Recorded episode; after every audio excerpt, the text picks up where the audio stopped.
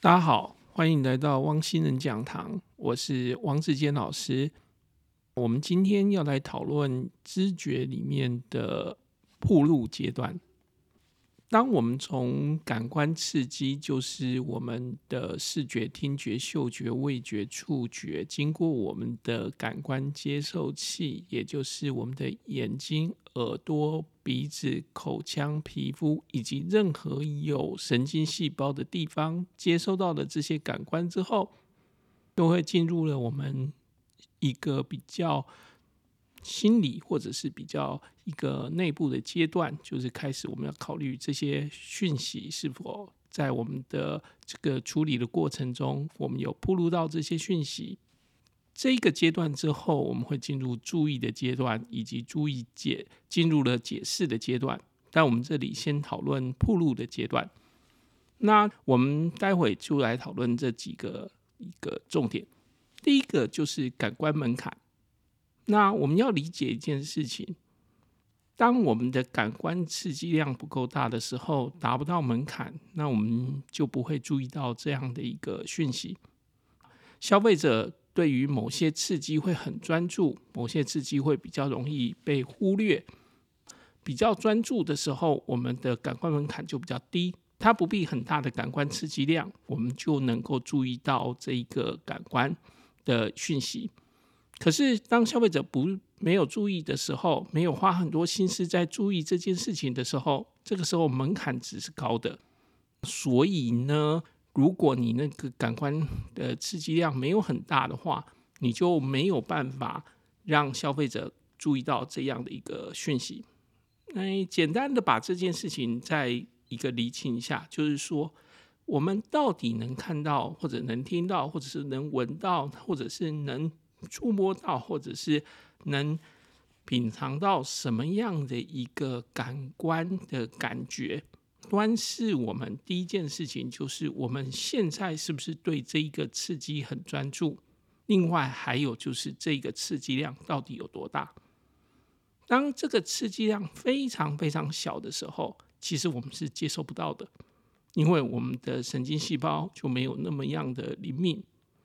可是当这个讯息我们是可以接触到，会可以接收到的，但是因为我们现在没有把精神放在这一件事情上面，那我们就会产生一个状况，就是好像我们有那个视而不见、听而不见的这样的一个情况。所以，先理解这样的事情，在讲这个感官门槛的时候，就会有好几件事情要去讲哦。第一件事情就是。如果我们在做行销活动，那我们要说服别人，那那个被我们说服的人，到底他现在是属于一个全心全意专注的阶段，还是现在是属于在做别的事情？呃，我们只能在这一种他在做别的事情的旁支的一个讯息来去提供给他。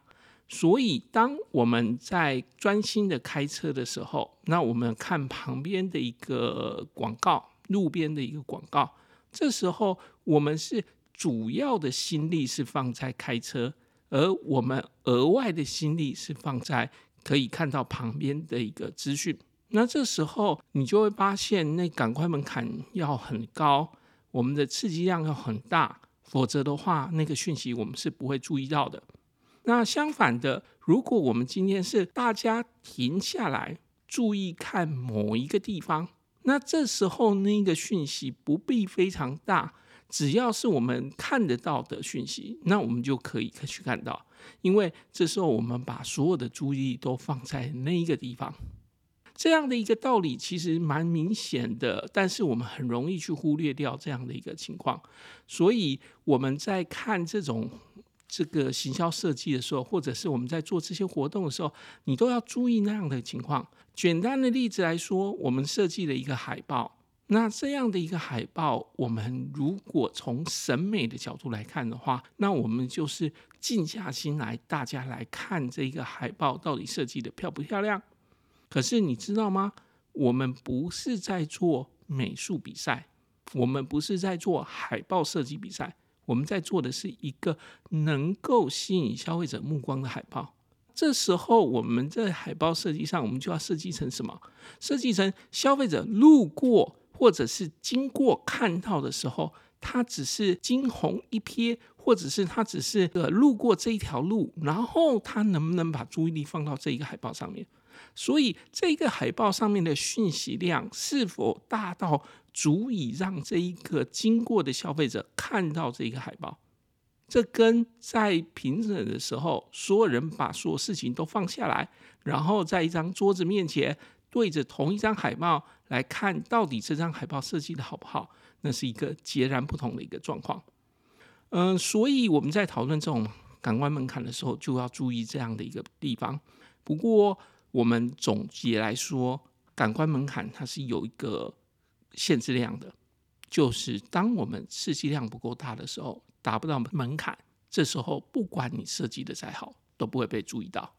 而消费者如果现在很注意的看这样的一个讯息，很注意这一个刺激，那这时候你的门槛值就会比较低，所以那个讯息量没有很大，仍然会被注意到。可是当消费者不注意的时候，这时候门槛值就非常高。这时候门槛值非常高的意思就是，你必须要很大的量。你才会听得到这样的一个讯息。你应该很容易理解我们在讲的是什么东西。举个简单例子来说，在晚上深夜的时候，你有没有觉得你们家旁边的巷子很吵？有摩托车，有人按喇叭，或者有人在聊天。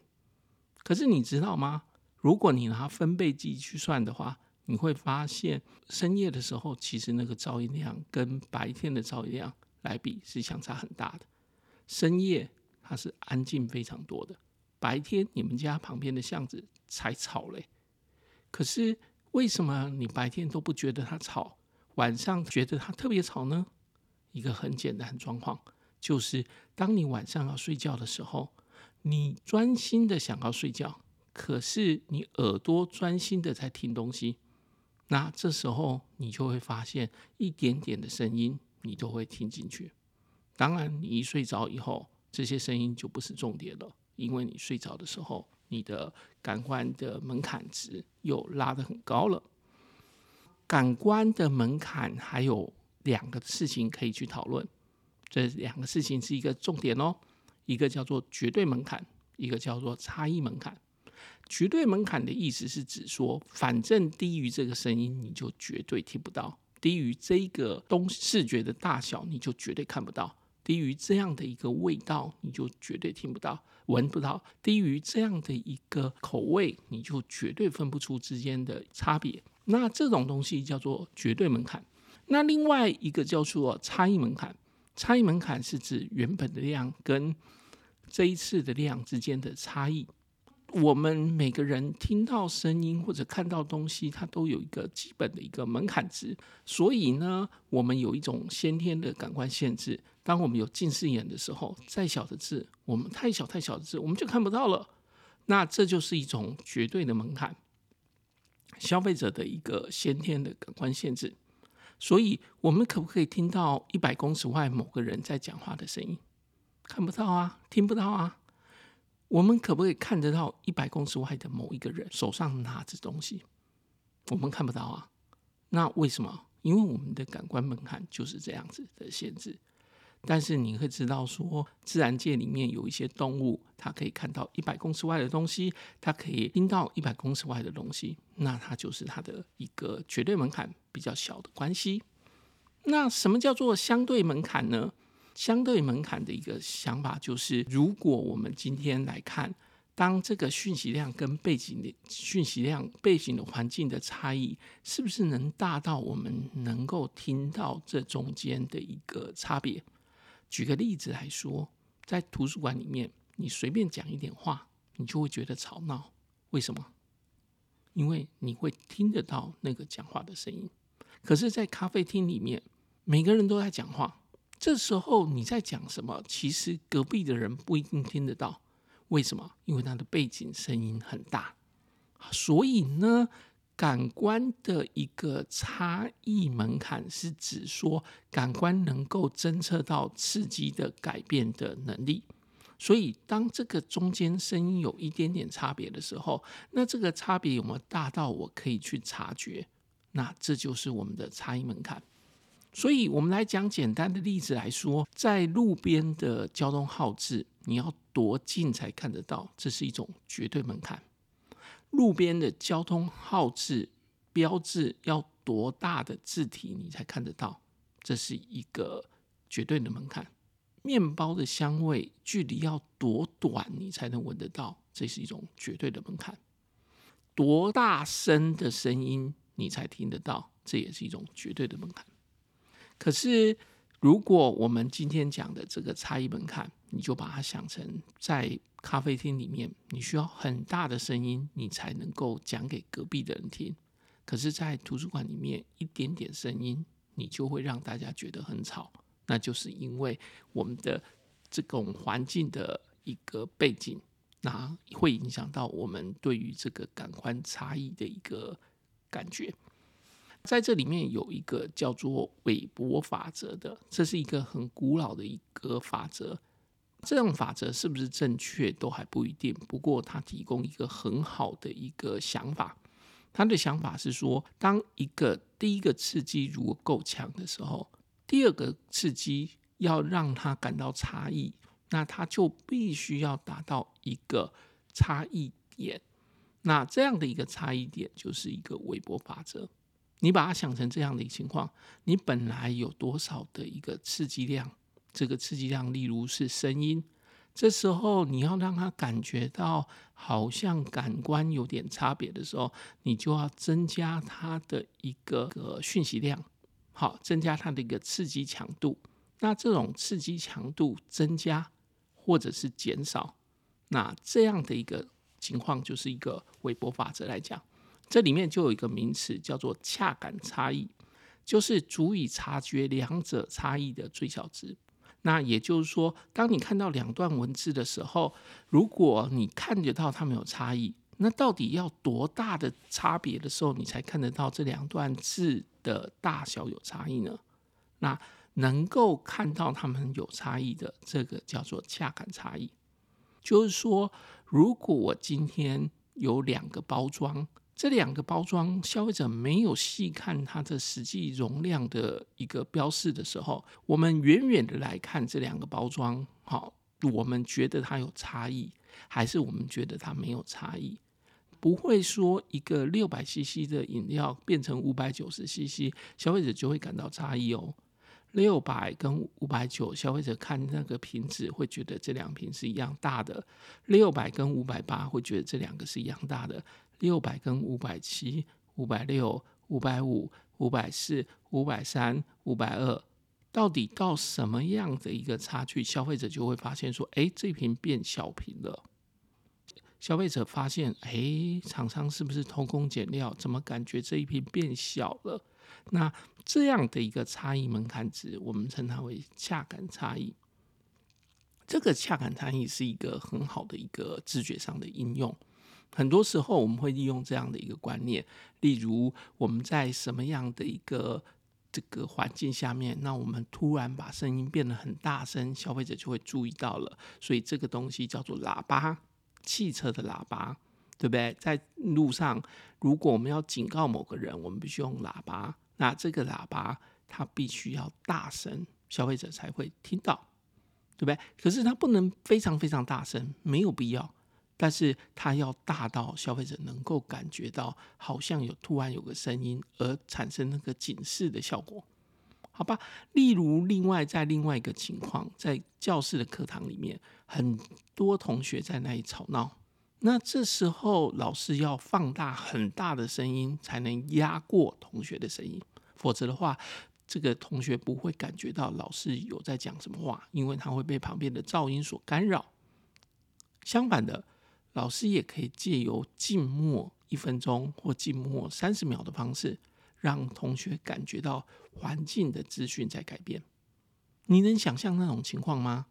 如果老师在讲话，同学也在讲话，那整个教室里面吵成一团。突然，老师一分钟不讲话了，两分钟不讲话了，就站在那里。那你觉得在教室里面会发生什么状况呢？你会发现。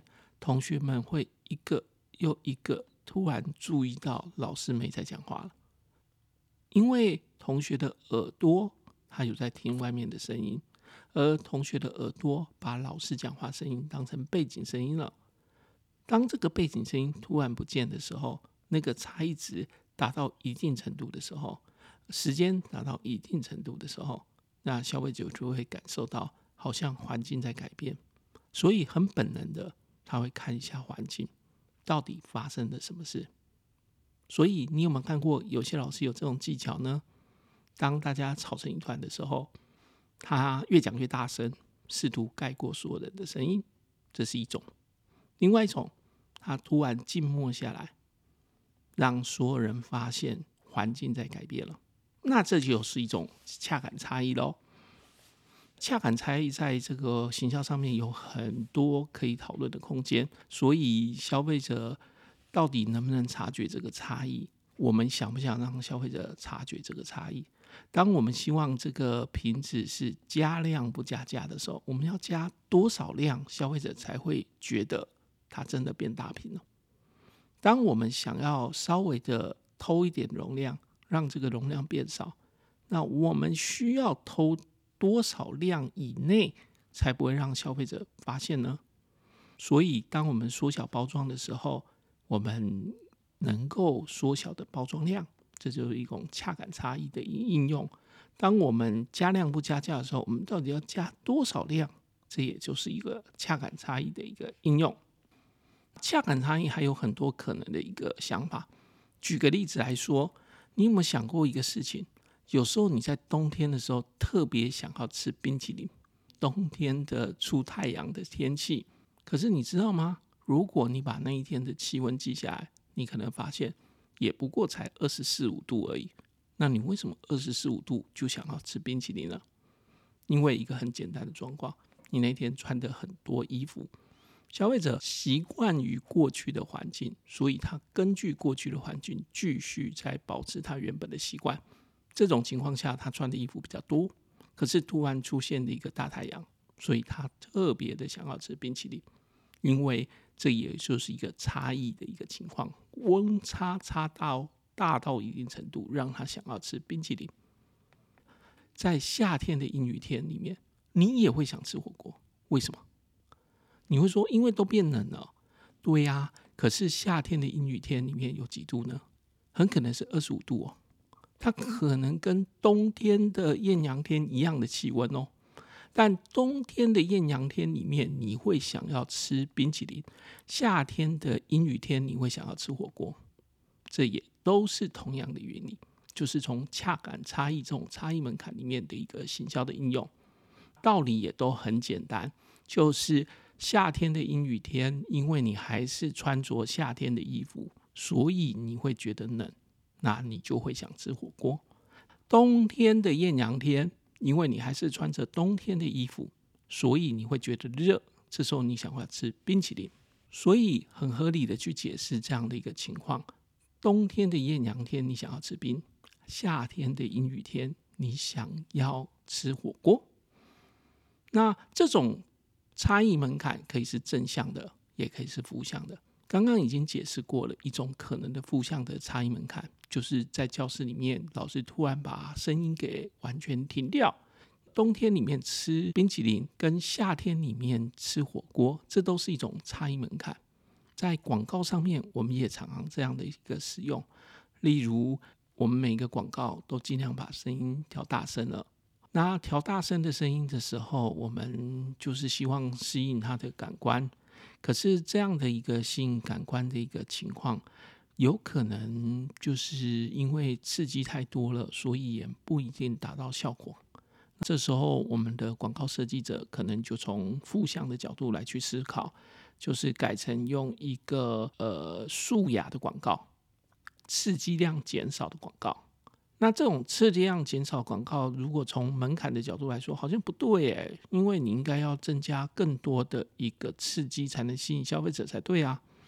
可是其实当刺激很多的时候，我反过来采用一个素雅的广告，有时候反而能够吸引消费者，因为消费者会突然发现刺激量在减少，那这种刺激量减少就会让消费者感到注意到这种东西，那这时候就有可能反而注意到你的广告了。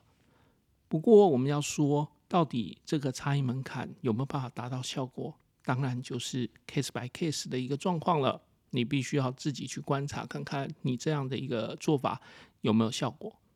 有类似的情况是在教室里面，大家都很吵，所以老师突然把它安静下来，然后看看大家会不会因此而注意到你安静下来了，把焦点又放回教室了。可是如果你停了一分钟，停了两分钟，学生还是不理你，这时候怎么办？当然就表示你这个负向的差异门槛达不到效果啦。既然达不到效果，它就不能这样使用了。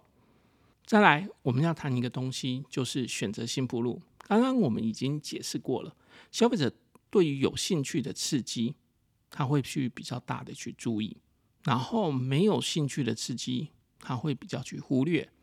这是消费者避免他资讯过载的一个很简单的一个过滤机制。我们这样理解。很容易的想这件事情，因为如果我们什么讯息都纳入深分析的话，那我们的讯息就会太多了，消费者就会超过他的感官限制了。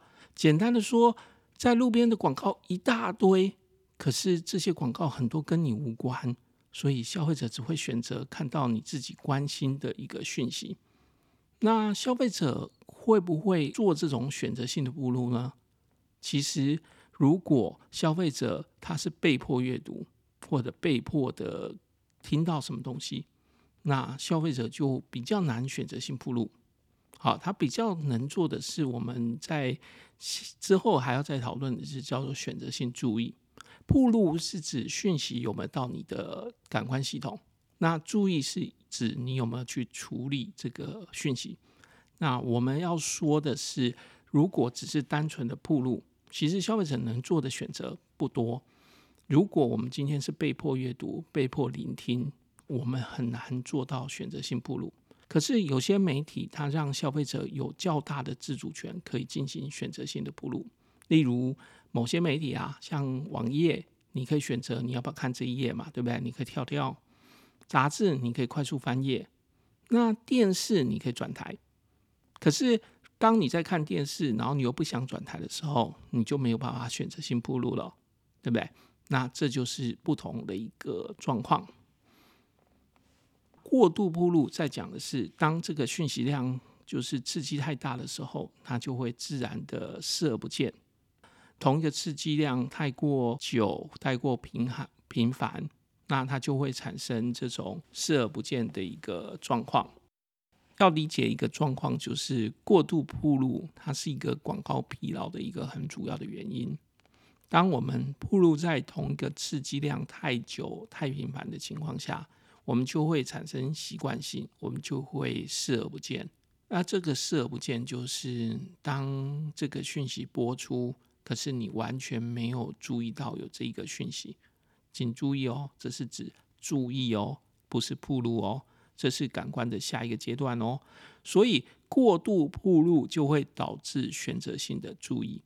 会造成广告的疲劳。虽然你看到了这个资讯，听到了这个资讯，但这个资讯完全没有被你处理。再来，我们要谈一个有趣的主题。那这个有趣的主题，我们有时候叫它叫做阈下知觉。那这个阈怎么写呢？就是一个大门的门，里面就是一个或。或是哪一个或呢？就是 or，就是或者的或，or 那个或。那这个字不念阈下知觉，它念阈。你可以去查字典看看就知道了。这个字因为是一个冷僻字，所以有些人就把它翻译成叫做潜意识知觉。可是翻成潜意识知觉的时候，你要理解一件事情哦。我们有一个东西叫潜意识。这个潜意识它对应的英文跟这里对应的预下知觉其实是不同一件事情的。这个潜意识也不是我们平常讲的另外那个潜意识。好，有点绕口，到底它是什么东西呢？你有没有听说过一个传说中的一个研究？这个传说中的研究，嗯，后来被研究者自己承认他作假哦。这个研究是说，在电影的播放的过程中，不断的播出一个消费者看不到，但是实际上有播出的一个广告讯息，就是要去吃爆米花，要去吃爆米花。然后这个研究是讲说，这个广告量非常的快速，快到不能再快，消费者根本就没有注意到这个广告真的出现，可是爆米花的销售量却因此而增加了。所以他提出了一个论述，就是低于感官门槛的讯息仍然会被无意识的接收，那这种无意识的接收仍然会导致销售量的提升。所以我们称这个东西，它叫做一个就是没有意识到的知觉，但是仍然影响我们的消费行为，所以才会有人把它翻译成叫做潜意识知觉啦。可是，其实它不是我们另外在讲的一个东西，叫做潜意识。我们如果还是很专业的来讲的话，这个东西叫做阈下知觉，就是门，然后下面一个或，好这样的一个字，好门再加上偶尔那个或或者的或，好那阈下下是以下的下知觉，就是低于感官门槛的讯息。这种低于感官门槛的讯息。到底会不会影响我们消费行为呢？这个东西哦，很多不同的争议。以前这一类的研究，使用问卷调查或者使用销售资料来验证，那没有得到太多的支持。再加上原本的研究者也说，他其实当初他的研究有问题，所以我们后来有人觉得这个预下知觉根本是不存在的。不过现在有了那种核磁共振，这个 fMRI 或者脑波的研究，那我们开始可以做这样的一个研究。也有些研究觉得这些讯息可能真的还是会影响消费行为。那你有没有听过一个东西叫做睡眠英文学习法？意思就是说晚上睡觉的时候，我在旁边一直放着英文的录音带，久了久了，我是不是就会学会了？好，这种好像觉得是一个好像非常无痛的学习方式。怎么无痛学习方式呢？因为从头到尾你都没有真的认真的去读英文啊，你只不过就睡觉的时候放个音乐，睡觉放个英文录音带。那睡睡觉放个英文录音带这件事情就能把英文学好，那真的是太完美了吧，对不对？所以这么太完美的东西，当然很多人趋之若鹜了。那可是是不是真的存在，我们就不完全知道。好，那所以要这样说，有些人觉得这个东西其实是无稽之谈，有些人觉得，嗯，真的有这个东西叫做预下知觉。那这种预下知觉到底存不存在？我不知道。可是有很多商品是针对这种东西来设计的。你有没有听过一个东西叫做胎教？胎教音音乐，就是小孩还在怀孕的阶段，然后呢，你在这个。